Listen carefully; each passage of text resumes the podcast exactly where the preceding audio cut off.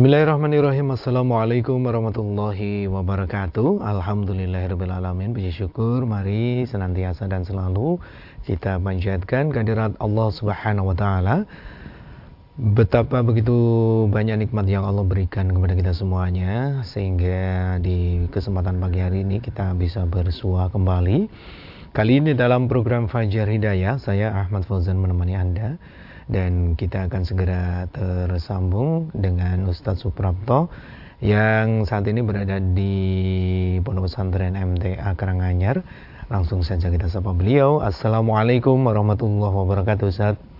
Waalaikumsalam warahmatullahi wabarakatuh iya. Mas Fauzan. Bagaimana kabarnya? Sehat hari ini Ustadz? Alhamdulillah, alhamdulillah, alhamdulillah sehat. sehat selalu dan pemirsa mudah-mudahan Anda pun juga dalam keadaan baik, sehat dalam lindungan Allah Subhanahu wa taala dan bisa memaksimalkan waktu sisa waktu yang diberikan Allah Subhanahu wa taala untuk kembali kita belajar tentang ilmu din, tentang ilmu agama sehingga nanti bisa kita aplikasikan dalam kehidupan kita sehari-hari. Segmen awal kita akan dengarkan tausiah dari Ustadz Suprapto. Kemudian nanti di paruh kedua tentunya kami juga mengundang Anda untuk bisa memberiakan acara Fajar Hidayah dengan bertanya langsung kepada Ustadz di line telepon 02176793000 SMS WhatsApp di 08112553000 Baik, pemirsa di mana pun Anda berada, kita akan simak terlebih dahulu mukadimah yang akan disampaikan oleh Ustaz Suprapto mengawali kajian kita di pagi hari ini. Silahkan, tafadhol Ustaz. Baik, terima kasih. Bismillahirrahmanirrahim. Assalamualaikum warahmatullahi wabarakatuh. Alhamdulillahi Rabbil Alamin. Asyadu an la ilaha illallah Wa asyadu anna Muhammadan abdu rasuluh. Allahumma salli ala Muhammad Wa ala alihi wa ashabi ajma'in. Wa qala ta'ala A'udzu billahi minasyaitonir rajim. Bismillahirrahmanirrahim. Ya ayyuhallazina amanu taqullaha haqqa tuqatih wa la tamutunna illa wa antum muslimun. Wa qala min ba'di ayatihi Yawma la yanfa'u malun wa la banun illa man atallaha biqalbin salim. Amma ba'd Bapak Ibu, saudara semuanya yang dirahmati Allah, kita bersyukur kepada Allah di pagi hari ini. Allah memberikan kesempatan kita kembali, memberikan uh, kenikmatan kita yang luar biasa besar di hari Jumat pagi. Kita mengawali dengan sangat baik insya Allah. Diawali qoblal subuh, kemudian melakukan sholat subuh berjamaah, kemudian sebagian sudah kiroah tadi, dan sebagian setelah sholat subuh kita mendengarkan berapa pesan-pesan nasihat yang mudah-mudahan itu bermanfaat bagi kita, bagi orang-orang yang beriman kepada Allah Subhanahu wa taala. Bapak dan Ibu yang hormati, saudara dan saudari semuanya, kita tahu bahwa bulan ini, bulan-bulan awal kita di Hijriyah, tahun Hijriyah maksud kami di bulan Muharram. Di bulan yang kemudian kita senantiasa mengkolaborasi dengan dua tahun kita ya. Artinya ada hijriyah ada uh, miladiyah. Ada yang masehi ada yang kemudian uh, hijriyah. Sehingga setiap akhir tahun dan awal tahun itu menjadi satu momentum kita untuk bisa senantiasa mengkalkulasi, menghitung-hitung seberapa banyak sebenarnya hal-hal yang kita rasakan itu berbuat baik dan hal-hal yang kemudian dalam rasa kita, dalam pandangan agama itu kurang pas tetapi kita belum mampu untuk menghindari itu. Sehingga kalau di beberapa kesempatan yang lalu kami sampaikan hari demi hari sebenarnya waktu yang paling pas untuk kita bermuhasabah. Maka di pagi hari ini kita mencoba mengingatkan kembali bahwa apa pun sebenarnya yang kita lakukan adalah dalam rangka kita berbekal sebenarnya berbekal untuk perjalanan panjang kita, berbekal untuk waktu yang sangat amat lama kita nanti di sana. Sambil menunggu untuk hisap kita. Kalau di beberapa kesempatan yang lalu kami mengingatkan kembali bahwa orang-orang tua kita dahulu atau bahkan guru-guru kita lah. Yang kekinian juga orang tua kita para kiai kita, sesepuh kita menyampaikan bahwa memang hidup ini kan hanya sekedar mampir minum saja. Sehingga kalau kita bayangkan uh, di dunia memang ya nggak mungkin kita lama sekali kok 100 tahun, 50 tahun, 60 tahun kok hanya mampir minum. Tapi kemudian ternyata ketika kita coba uh, bawa ke dimensinya akhirat, dimensinya alam yang kekal itu, satu harinya di sana kalau kita hitungkan di dunia itu ada yang homsina alfasana, ada yang 50 ribu tahun. Ini sangat amat luar biasa, panjang ya. Satu hari saja dikalkulasi ke dunia demikian lama. Sudah ribuan masalahnya, ada yang seribu tahun juga. Oleh karenanya kita bersyukur bahwa majelis kita, lembaga dakwah kita ini senantiasa secara konsisten, secara kontinu, secara istiqomah senantiasa memberikan peringatan, memberikan pendidikan, memberikan pengajaran kepada kita. Sehingga dari hari ke hari hampir kita katakan tidak akan ada waktu yang kita bisa berbuat hal-hal yang kurang pas. Tetapi masalahnya dari ini kan masalah keimanan bahwa tidak setiap orang yang kemudian menerima pembelajaran itu bisa memahami dan juga bisa mengamalkan. Memahami boleh jadi iya, tapi ketika mengamalkan masih dalam uh, hal yang cukup berat. Padahal kita tahu bahwa apa pun yang kita kerjakan untuk dunia itu kan kadang kita mengesankan dan memang kelihatan sangat total ya. Sementara dalam pandangan agama itu ada hari di mana harta benda kita, anak-anak kita itu tidak bermanfaat. Yawma faumalu wala banun. Hari di mana harta kekayaan kita yang kita kumpulkan kalau kita kerja mulai tang, uh, umur 25 atau 24 misalnya sampai ke 65 kita pensiun sampai 60 pensiun atau mungkin kalau guru-guru besar mungkin sampai 70 tahun hakim-hakim juga demikian misalnya. Kita hitung rentang waktu itu. 50 tahun bekerja misalnya dengan kekayaan yang sudah didapat. Allah kemudian menyampaikan kepada kita, ada hari di mana harta-harta kita itu tidak bermanfaat untuk kita. Ketika harta-harta itu tidak dimanfaatkan sebagaimana mestinya. Bukankah kita punya tiga kategori tentang harta kita? Dan yang paling kekal adalah apa yang kita infakkan di jalan Allah. Apa yang kita gunakan fi sabilillah. Itulah harta kita yang sesungguhnya. Yang nanti menjadi bekal kita. Maka para orang-orang salafus soleh dahulu itu ketika mereka menginginkan sebuah kekayaan yang abadi, mereka sangat amat lumo, sangat amat dermawan. Karena mereka menjaga, jangan sampai kekikiran dalam hatinya dengan harta ini menyebabkan mereka tidak bisa mendapatkan rahmat dari Allah Subhanahu wa taala besok.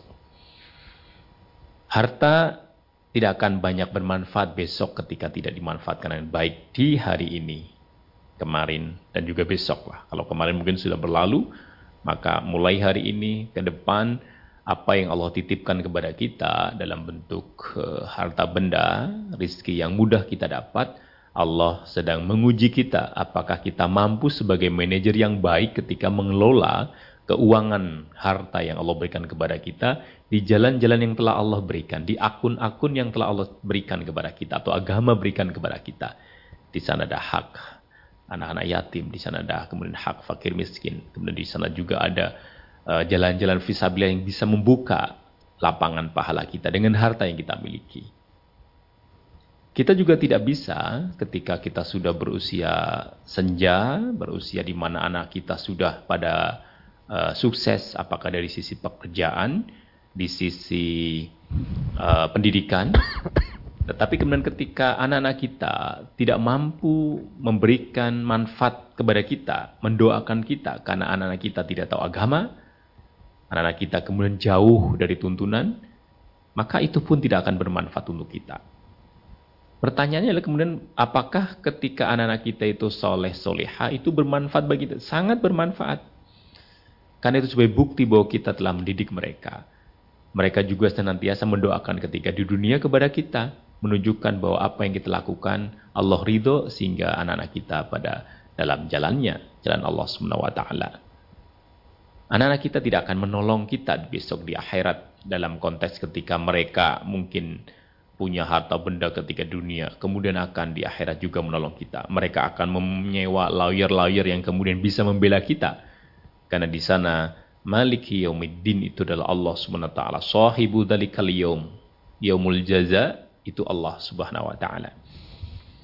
Tidak ada kemudian bisa mampu menyuap, tidak akan bisa mampu punya backing. Semuanya harus menghadap Allah dengan dirinya sendiri mempertanggungjawabkan apa yang telah Allah berikan kepadanya sebagai fasilitas-fasilitas kehidupan di dunia dan juga tujuan diciptakannya wa ma jinna wal insa illa liya'budun.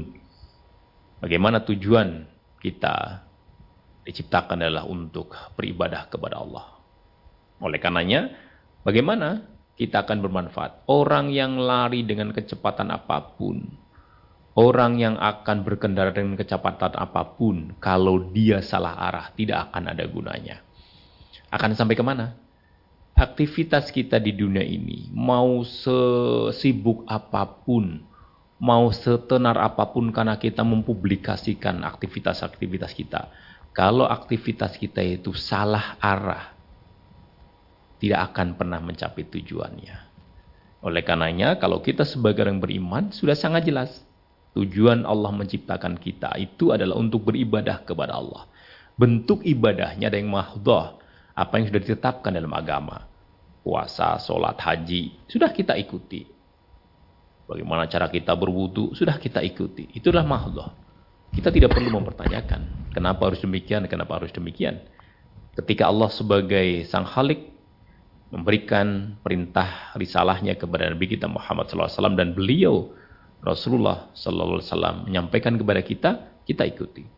Dan ibadah-ibadah yang sifatnya muamalah dengan sesama. Oleh karenanya, apa pun kemudian kita lakukan harus punya tujuan yang jelas. Tujuan kita bagaimana Allah ridho karena Allah yang memerintahkan kita.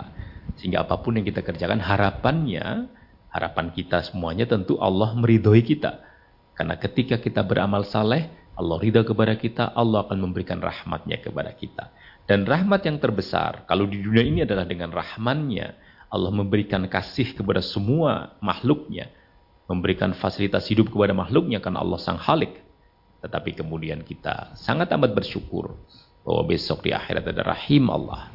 Ada rahmat Allah yang kemudian hanya diberikan kepada orang-orang bertakwa, orang beriman dan bertakwa kepada Allah Subhanahu wa taala.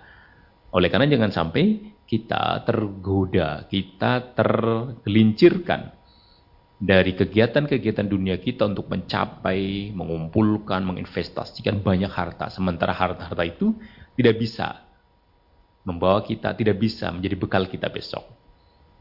Ambillah contoh misalnya, kita seorang yang bergerak di bidang properti misalnya. Investasi yang terbesar adalah ketika dengan properti tadi ya. Ketika kita menginvestasikan dalam membangun rumah-rumah ibadah misalnya, masjid misalnya. Allah kemudian melalui Rasulnya akan menjaminkan kita, membangunkan kita masjid di surga. Ini satu contoh. Ada sesuatu yang kemudian ketika kita lakukan di dunia itu besok akan ada uh, imbalannya yang kadang langsung digambarkan oleh Rasulullah. Oleh karenanya kita silakan ber, uh, berpikir, kita mencoba mengkalkulasi apakah harta saya ada 100 juta misalnya, berapa persen yang kemudian kita sudah manfaatkan untuk visabilillah. Tetapi kita tentu harus ingat bahwa anak-anak kita, keluarga kita juga butuh. Mereka juga berhak. Sehingga menjadi kewajiban kita memberikan uh, fasilitas yang tentu cukup untuk bisa normal dalam kehidupannya. Misalnya kalau dalam kekinian mereka juga butuh sekolah, tentu kita sekolahkan ke sekolah-sekolah yang kita lihat baik untuk anak-anak kita. Mereka kita didik dalam agama yang kemudian kalau kita secara pribadi waktu kita juga berbagi dengan banyak kegiatan-kegiatan keagamaan kita yang lain, dakwah-dakwah kita, kita berbagi untuk ilmu yang sifatnya sekolah, ilmu yang sifatnya umum, dan juga di sana berkolaborasi dengan ilmu agama, kita sekolahkanlah di sekolah-sekolah yang tentu, apalagi kita di Yayasan Majelis Al-Quran ya, sudah ada SMP, sudah ada SD, sudah ada SMA, sudah ada yang sifatnya boarding ya, di SMP MTA Molong boarding, SMA MTA boarding, di SMP IT yang kemudian full day, SD SD kita yang sudah Islam terpadu, kemudian di TK-TK kita juga, kemudian juga di uh, pondok pesantren misalnya. Ini pilihan-pilihan kita untuk mencoba hak mereka kita penuhi tetapi kemudian kita mengarahkan ke sana sehingga mereka menjadi pribadi-pribadi yang nantinya akan bisa lebih memahami agamanya sehingga menjadi generasi-generasi yang lebih baik daripada yang sudah kita uh, lalui sampai saat ini. Maka di forum yang mulia ini kami mengajak kepada pendengar semuanya, pemirsa, bagaimana kemudian apa pun yang menjadi fasilitas Allah untuk kita, kita manfaatkan sebaik-baiknya dalam rangka untuk takarub kepada Allah. Untuk mendekat kepada Allah. Untuk mendapatkan ridhonya. Kalau itu sudah ada, maka hari di mana kita akan dihisap, hari di mana kita akan secara rigid, secara detail, akan di menit atau bahkan detik per detik dinilai oleh Allah sehingga hati kita menjadi bersih tidak ada hil hati kita menjadi sangat bersih dengan uh, apa yang telah Allah berikan kepada kita dalam bentuk rahmatnya sehingga kita bisa masuk ke dalam surganya. Bukankah proses untuk kita mencapai surga itu sangat amat sangat amat uh, detail ya? Sangat amat detail Bahkan kalau dulu pernah kami sampaikan juga di forum ini, ketika para sahabat ditanya oleh Nabi, siapakah orang yang muflis itu, siapa orang yang bangkrut itu, para sahabat menjawab karena beliau juga punya latar belakang tijarah, latar belakang perdagangan, ekonom. Mereka akan mengatakan ya orang yang bangkrut ya yang sudah tidak mempunyai harta, sudah tidak mempunyai investasi. Tetapi kemudian Rasulullah menyampaikan, Tidaklah demikian. Bangkrut dalam pandangan agama, dalam pandangan kita, Islam adalah orang yang kemudian membawa banyak bekal, banyak bekal. Pahala puasanya, ada pahala zakatnya, ada pahala hajinya, ada pahala sholatnya aja. Tetapi kemudian dia masih melakukan hal-hal. Membuat dolim kepada tetangganya, kepada saudaranya, kepada anak buahnya, kepada sekitarnya. Dan kemudian ketika dihisap, mereka meminta keadilan di hadapan Allah sehingga amal-amal baik yang dibawanya itu kemudian diambil oleh orang yang protes kepada Allah. Sampai pada akhirnya dia tidak memiliki kebaikan lagi.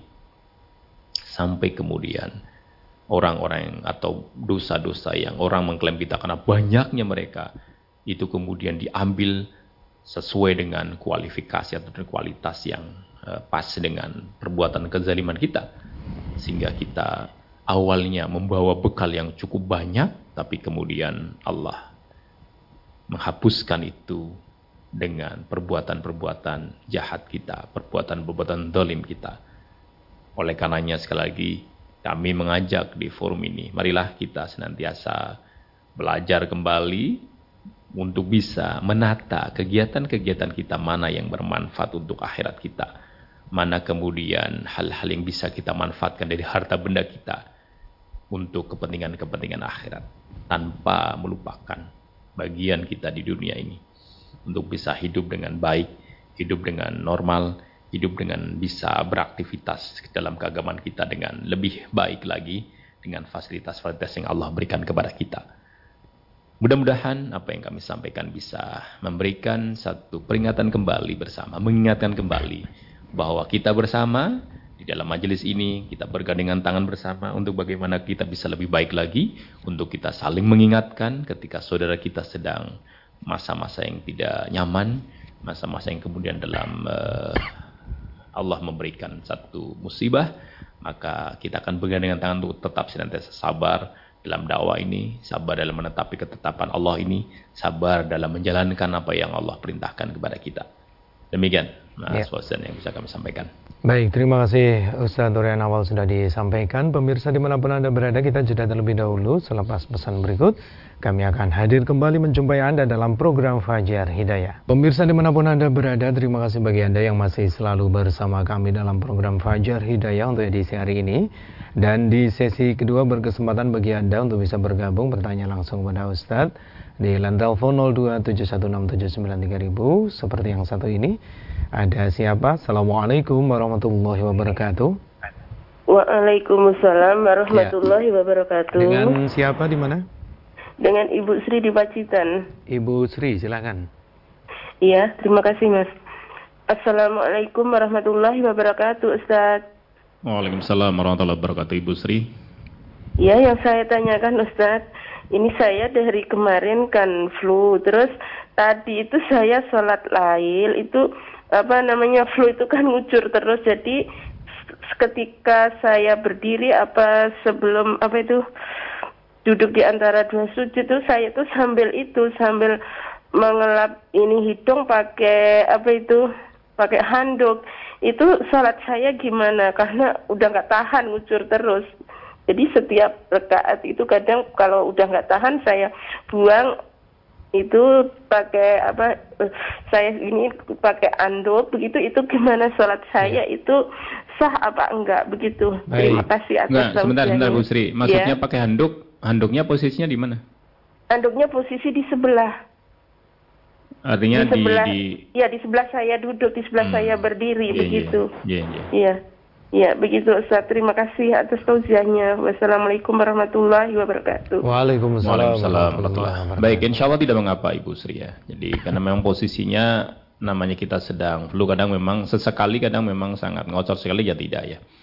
Maka kalau tadi sudah sangat ya, tidak bisa ditahan tidak mengapa kalau kemudian uh, dilap ya bisa dengan rukuhnya misalnya atau dengan tadi uh, handuk yang di sampingnya tidak mengapa. Kemudian Uh, karena posisi flu kadang bisa satu dua kali waktu sholat ya, mungkin dari subuh, uh, lail subuh, nanti di duhur boleh jadi masih.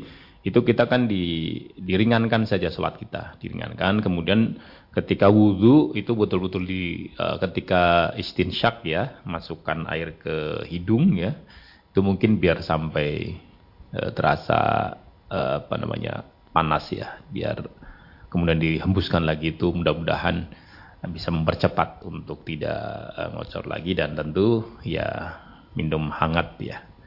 Biarinlah biar tidak lama karena flu juga nggak nyaman. Itu Bu Sri insya Allah, insya Allah tidak mengapa. Iya. Baik, kemudian kita lanjutkan. Coba kita bacakan yang ada di WhatsApp. Sudah ada pertanyaan Ustaz datang dari Supriyono yang ada di Batang, mohon. Kalau tidak salah, saya pernah mendengar bahwa Bilal bisa masuk surga karena selalu melakukan sholat setelah wudhu. Pertanyaannya, apa kedahsyatan sholat sehabis wudhu tersebut, Ustadz? Mohon dijelaskan. Baik, uh, ini kemudian menjadi dasar kita bahwa ketika Nabi itu uh, mendiamkan atau tidak memberikan satu koreksi pada amal sahabat yang sampai kepada beliau, itu berarti sebuah hadis artinya menjadi satu dasar hukum kita. Hukumnya adalah ketika kita habis sol uh, habis wudhu itu bisa kita sholat sunnah atau sholat sunnah tohur orang mengatakan ya para ulama kita para alim ulama kita menyampaikan itu. Kemudian kalau pertanyaannya adalah bagaimana kedahsyatannya tentu akan menjadi satu hal yang sama dengan sholat-sholat kita yang lain. Karena sholat, semua sholat kan sangat luar biasa dahsyat ya. Dasar dan arti apa? Bentuk ketunduk patuhan kita kepada Allah. Kepala yang kita ini di atas ya. Kita mempunyai kedudukan tinggi.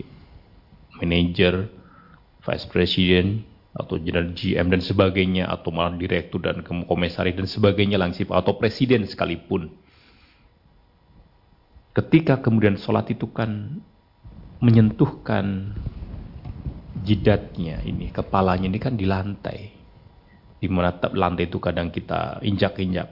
Tapi kemudian kita sebagai bentuk hamba itu betul-betul tersungkur, sujud, meminta ampun kepada Allah, memahasucikan Allah, memahatinggikan Allah. Itu kedahsyatan luar biasa. Maka Allah memberikan rahmatnya. Dan kita tentu tidak bisa mengatakan bahwa hanya dengan karena uh, sholat tohur itu, karena tentu Bilal luar biasa. Tauhidnya luar biasa, kita tahu proses panjang bagaimana Bilal sampai kemudian dimerdekakan Abu Bakar itu.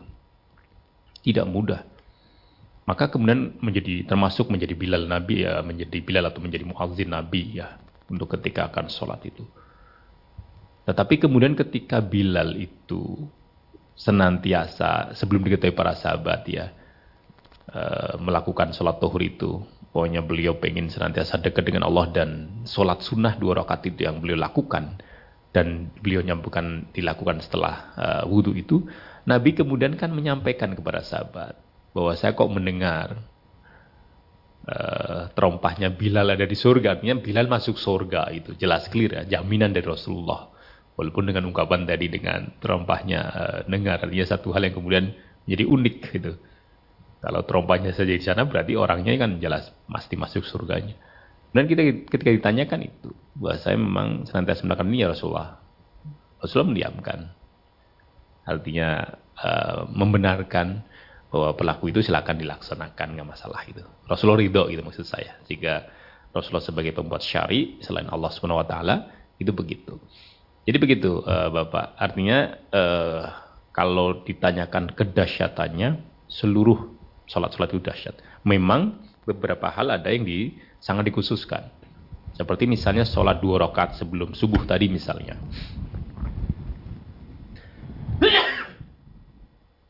Maaf. Ketika kita sholat sunnah dua rakaat sebelum subuh tadi atau sholat fajar itu, itu kebaikannya khairu minad dunya wa mafiha. Lebih baik daripada dunia dan seisinya. Sama ketika ini sholat tohur, memberikan satu jalan-jalan mudah kita ke surga. Demikian Bapak. Jadi tidak hanya khusus kemudian sholat tohurnya saja kemudian memasukkan ke surga. Tapi kalau sunnahnya saja di luar biasa dijaga, Bahkan ketika habis wudhu, nanti ada sholat qobliyah. Sebelum qobliyah saja, sudah kita awali dengan sholat tohur kita. Itu berarti kita menjaga ibadah kita, ketuntuk patuhan kita kepada Allah. Selama konteks ini disetujui uh, oleh Nabi, karena Nabi waktu itu melihat, itu sebagai sebuah syariat untuk kita. Boleh kita kerjakan sebagai sunnah untuk kita. Dan mudah-mudahan kalau kita juga menjalankan itu, itu akan menjadi bekal-bekal yang kemudian besok akan memudahkan kita rahmat Allah sampai kepada kita kemudian kita masuk ke dalam surganya. Demikian Bapak. Ya. baik demikian mudah-mudahan bisa difahami. Coba kita terima yang ada di line telepon kembali. Silahkan Assalamualaikum warahmatullahi wabarakatuh. Assalamualaikum warahmatullahi wabarakatuh. Iya dengan Bapak siapa di mana? Sarono Pak dari Wonogiri Pak. Pak Sarono silakan. Iya. Silakan Pak. Assalamualaikum warahmatullahi wabarakatuh Pak Ustadz. Waalaikumsalam warahmatullahi wabarakatuh Bapak. Ya, saya mau saya mau bertanya Pak.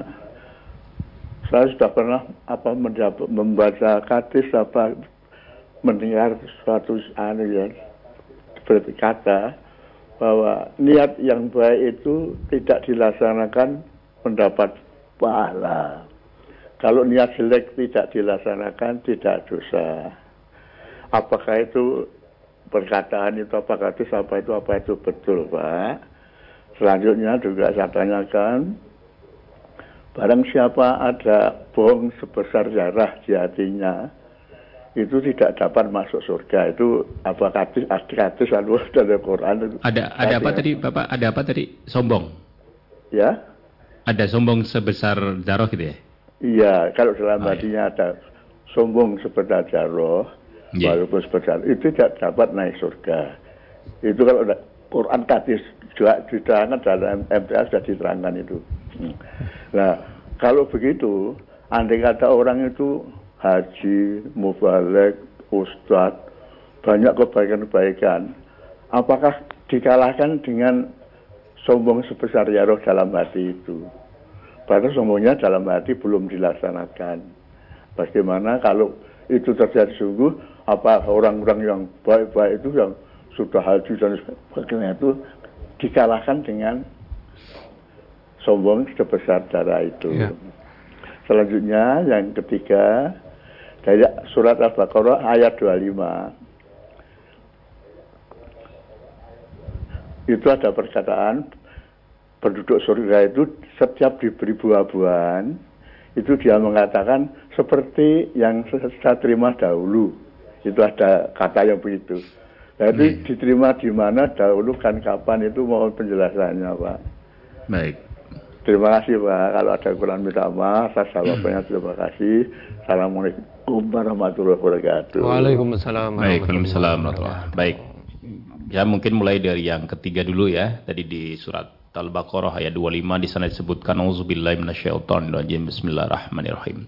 Wa ladzina amanu wa 'amilus solihati jannatin tajri min tahtil anhar kullama minha min samratin rizqan qalu hadzal ladzi min qabl wa utubihi mutasyabiha wa lahum fiha azwajun. Yang ditanyakan tadi inilah yang pernah diberikan kepada kami dahulu ya. Hadzal ladzi min qabl. Jadi uh, penduduk surga itu dengan di sini kan berbeda Bapak. Di surga besok tidak ada metabolisme tubuh dalam bentuk kotoran e, kencing maupun e, feses atau tinja itu. Semua hasil metabolismenya itu dikabarkan kepada kita hanya berupa sendawa dan juga keringat yang berbau kasturi. Artinya tidak ada buah besok itu para ahlu surga menyampaikan ini seperti dulu nih yang pernah e, diberikan kepada kita ya di dunia ini Artinya apel misalnya, apel yang di dunia ini dengan besok yang di surga itu boleh jadi berbeda. Boleh jadi berbeda. Tetapi ini orang ahlu surga tahu nih, ini kayak apel dulu ya. Artinya mereka tidak asing lagi sebenarnya.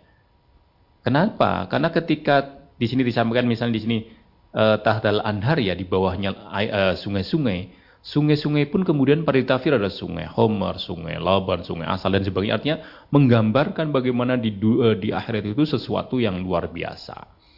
Maka kalau kemudian pertanyaannya dahulu itu dahulu kawan? Dahulu ketika kita di dunia. Sekarang ini.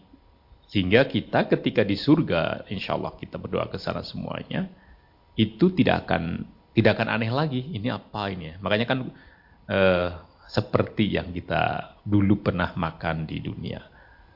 Demikian ini yang pertama. Eh, ya, ketiga ya tadi ya. Yang kedua kaitannya dengan tadi ya Bapak untuk kaitannya eh, kesombongan tadi. Mungkin tadi yang saya bisa sampaikan di satu hadis yang ini menjadi satu bentuk apa ya?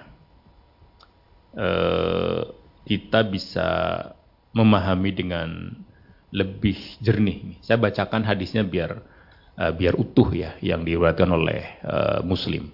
An Abi Hurairah radhiyallahu anhu anna Rasulullah sallallahu alaihi wasallam qala adadruna manil muflis apakah kamu tahu siapa kau yang bangkrut itu orang muflis itu qalu para sahabat bersama menjawab al muflisu fina la dirhamalahu wala mata orang-orang para sahabat di sekitar beliau mengatakan yang muflis itu bangkrut itu ya yang tidak mempunyai dirham, tidak mempunyai harta benda.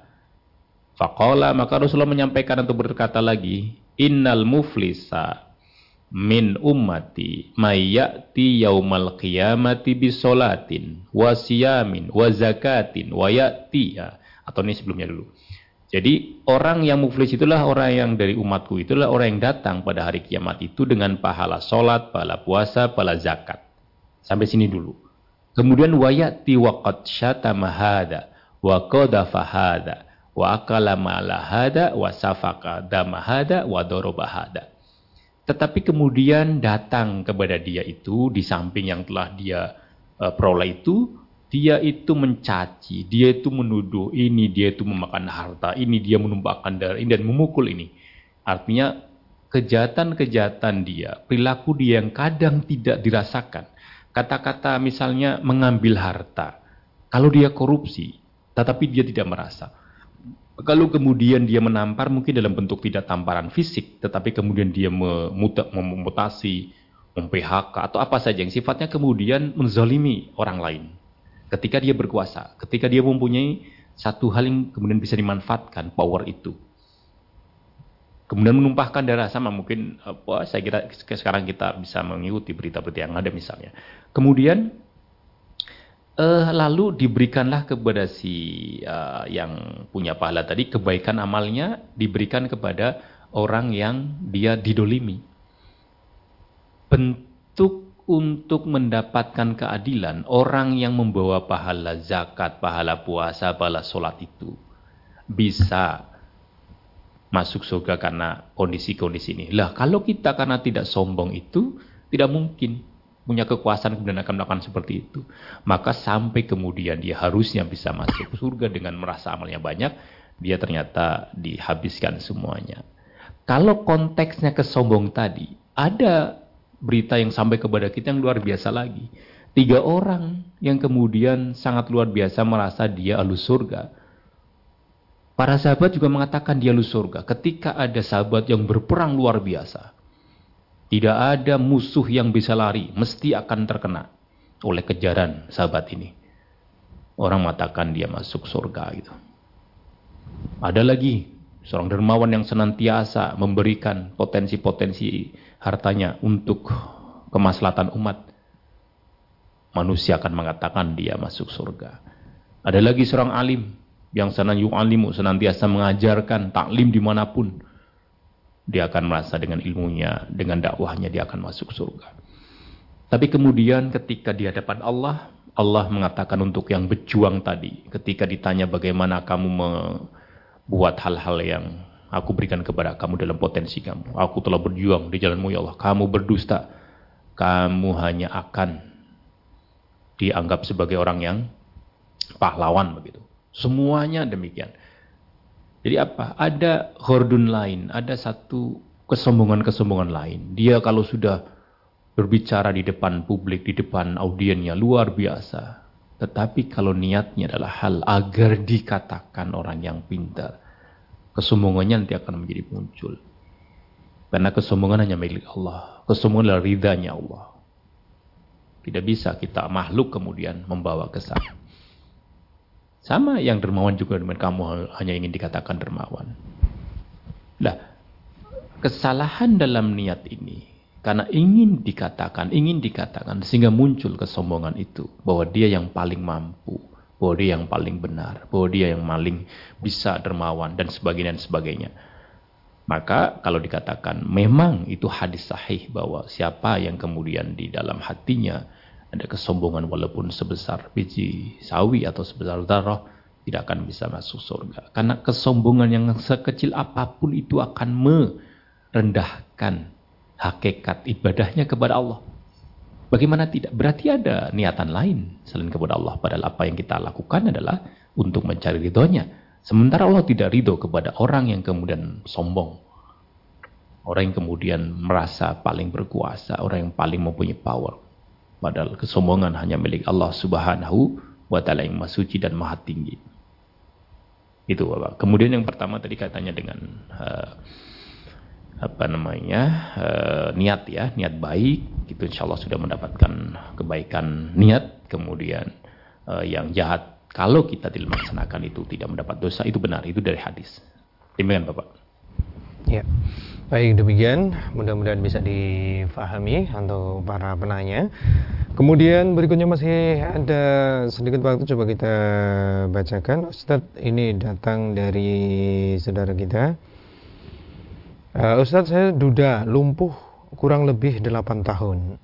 Jika saya pesankan kepada anak-anak jika nanti saya meninggal dunia supaya anak-anak mendoakan setiap hari. Apakah boleh hal tersebut Ustaz? Mohon dijelaskan. J, sangat boleh Bapak. Sangat di sangat dianjurkan. Jadi kalau kita Bapak ya, Bapak Ibu, kita semuanya sebagai orang tua. Tapi yang pertama tadi ya, ke posisi Bapak, mudah-mudahan eh, Bapak senantiasa bersabar. Karena kesabaran yang Bapak lakukan sejauh ini sampai 8 tahun ini. Mudah-mudahan menjadi kafarah bagi Bapak dan insya Allah menggugurkan dosa-dosa kita. Itu dalam sabdanya demikian dan Nabi kita Muhammad sallallahu alaihi wasallam. Makanya tetap sabar dalam Allah sedang menguji, meningkatkan, menaikkan derajat ketakwaan Bapak ini. Terkait tadi untuk uh, meminta anaknya mendoakan itu di, di, diharapkan. Bukankah kemudian kita senantiasa mendoakan bapak-bapak kita, bahkan kepada bapak lagi, kepada orang-orang beriman semuanya Allah mafirlahum warhamhum. Itu juga bentuk kepada semuanya ketika kita nanti uh, sudah meninggal. Kan begitu. Jadi apalagi kepada bapak ibunya. Anak yang soleh mendoakan bapaknya itu menjadi bentuk bahwa bapak ibu kita semuanya telah mendidik putra putri kita dengan baik. Sehingga mereka tahu kewajibannya. Kewajiban saya sebagai anak ketika orang tua sudah meninggal, selain yang biasa dilakukan misalnya dengan silaturahim yang biasa dilakukan dan sebagainya. Salah satunya lagi adalah kita mendoakan orang tua kita. memohonkan ampun orang tua kita manakala orang tua kita apalagi bapak kita semuanya sudah orang beriman orang yang sholat sehingga luar biasa. Sangat amat bersyukur ketika kita memiliki anak-anak yang kemudian juga tahu agama memahami agama dan kita juga menjadi orang yang sama-sama beriman kita di mana pun akan didoakan apalagi anak-anak kita. Maka kita kepesannya silakan tolong ya didoakan ayah. Nanti insya Allah anak-anak kita akan senantiasa mendoakan kita. Bukan kemudian senantiasa datang ke kuburnya ya tapi mendoakan itu walaupun di setiap sholat kita, di sujud-sujud kita mendoakan bapak, mendoakan ibunya. Itu yang luar biasa. Setiap waktu itu menjadi sangat jelas. Kalau kita ke kubur kadang menjauh kan mungkin paling pas mau lebaran ya atau mungkin setelah lebaran bisa secara prof uh, apa ya upacara-upacara ziarah gitu. Tapi yang dimaksud adalah kita mendoakan di setiap waktu kita, setelah sholat kita, di dalam sujud kita, di saat waktu kita ingat Bapak Ibu senantiasa kita doakan kepada Allah mudah-mudahan Allah mengampuni yang mudah-mudahan Allah kemudian memberikan kemudian dalam surganya kemudian Allah juga memberikan kesabaran kepada Bapak yang sekarang sedang sakit. Nah itu luar biasa Bapak. Jadi insya Allah putra-putra Bapak putri-putri Bapak ini menjadi putra-putri yang saleh-saleh untuk mendoakan Bapak Ibunya. Demikian Bapak. Baik, Ustaz kita sudah berada di akhir jumpa kita pagi hari ini. Sebagai penutupnya bisa disampaikan Ustaz, silahkan. Baik, mungkin uh, tadi penutup kami malah lebih kami bacakan satu uh, hadis yang kemudian tadi menjadi pertanyaan juga ya tentang hal yang uh, sombong tadi. Jadi kami bacakan artinya dari Fadullah bin Ubaid bahwasanya Rasulullah bersabda ada tiga golongan yang tidak perlu ditanya tentang mereka itu dan langsung dimasukkan neraka yaitu satu orang yang mencabut kebesaran Allah sesungguhnya selendangnya Allah itu adalah sombong dan pakainya adalah kebesaran dan orang yang ragu-ragu terhadap perintah Allah dan orang yang putus asa dari rahmat Allah. Maka tadi orang yang mencabut uh, kebesaran Allah itu berarti dia berlaku sombong. Ini yang kemudian uh, apa namanya perlu kita uh, ingat dan juga dari Abdullah bin Mas'ud berkata, Rasulullah bersabda, tidak akan masuk neraka seseorang di dalamnya hatinya terdapat seberat biji sawi dari iman dan tidak akan masuk surga seorang di dalam hatinya ada seberat biji sawi dari kesombongan. Ini di Rawah eh, Muslim ya. Ini dua hadis yang kemudian menjadi penutup kita terkait dengan tadi ada pertanyaan tadi. Kenapa? Karena semua bentuk kesombongan itu akan menghilangkan apa pun yang kita kerjakan untuk tujuannya kepada Allah Subhanahu wa taala. Dari tadi kami sampaikan di awal, kita bermuhasabah bagaimana kita mencoba senantiasa menambah kembali bekal kita. Bekal yang kita kerjakan akan hapus manakala kita salah niat. Karena amal saleh hanya ada dua syaratnya. Baik dan benar. Baik sesuai dengan tuntunan Allah dan Rasulnya. Benar dalam tujuan, dalam niatan kita. Kalau niatan kita ada kesombongan, merasa yang paling. Padahal itu adalah sendalang Allah, kebesaran Allah. Maka apakah kita sebagai hamba, sebagai makhluk akan mampu untuk menahan kehancuran itu? Kebesaran yang Allah miliki yang akan ditempatkan kepada kita. Tentu kita sangat amat naif untuk hal itu. Oleh karenanya Bapak dari yang bertanya, ini menjadi satu konklusi kita, maka tidak akan bermanfaat yaumalayan faumalu wala banun illa man atallahi biqalbin salim dengan hati yang bersih tidak ada rasa uh, kesyirikan tidak ada kemusyrikan yang kita lakukan dan tidak ada kesombongan dalam setiap yang kita kerjakan. Ya. Mudah-mudahan ini menjadi satu penutup untuk kajian kita atau peringatan kita bersama dan mudah-mudahan Allah memberikan senantiasa keistiqoman kita dalam senantiasa menjalankan agama ini dan Allah memberikan kesabaran. Mudah-mudahan kita sama-sama bisa husnul khotimah di dalam menjalani kehidupan dunia dan memasuki gerbang kematian kita untuk menuju perjalanan panjang kita yang abadi. Assalamualaikum warahmatullahi wabarakatuh. Waalaikumsalam warahmatullahi wabarakatuh.